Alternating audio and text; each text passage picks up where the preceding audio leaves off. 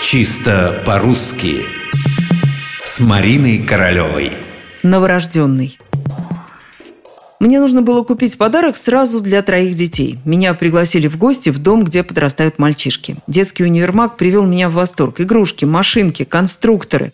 А вещи детские – просто заглядение. В одном из отделов, куда я случайно забрела, простояла, наверное, час. Там была одежда для новорожденных. Вещи для новорожденных, распашонки, ползунки для новорожденных, отдел для новорожденных. И все это для них, для новорожденных.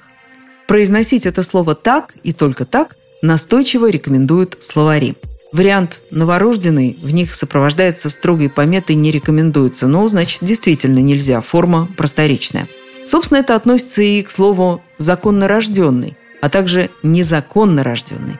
Надо сказать, эти слова используются сейчас крайне редко, они вообще мало симпатичные, однако пока понятия окончательно не исчезли, слова тоже должны быть. Еще одно слово, напрямую связанное со словом «новорожденный» – это «роженица». Знаю, что даже в родильных домах это слово частенько произносится иначе – «роженица». Используют даже и такой экзотический вариант, как «роженица».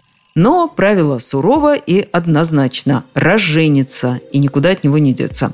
Роженица и новорожденный.